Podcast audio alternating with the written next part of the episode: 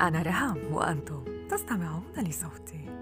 اليوم أنا وفنجاني في حديث عن الكتب. ولكن ليست أية كتب نقصدها بل كتب الأطفال.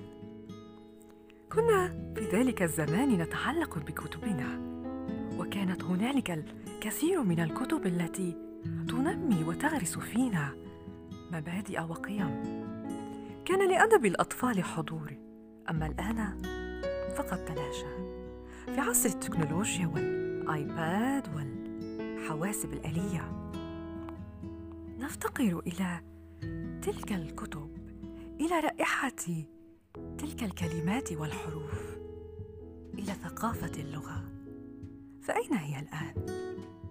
وهل هنالك محتوى يحتضن الأطفال ويسري بهم تلك القيمة التي كبرنا عليها؟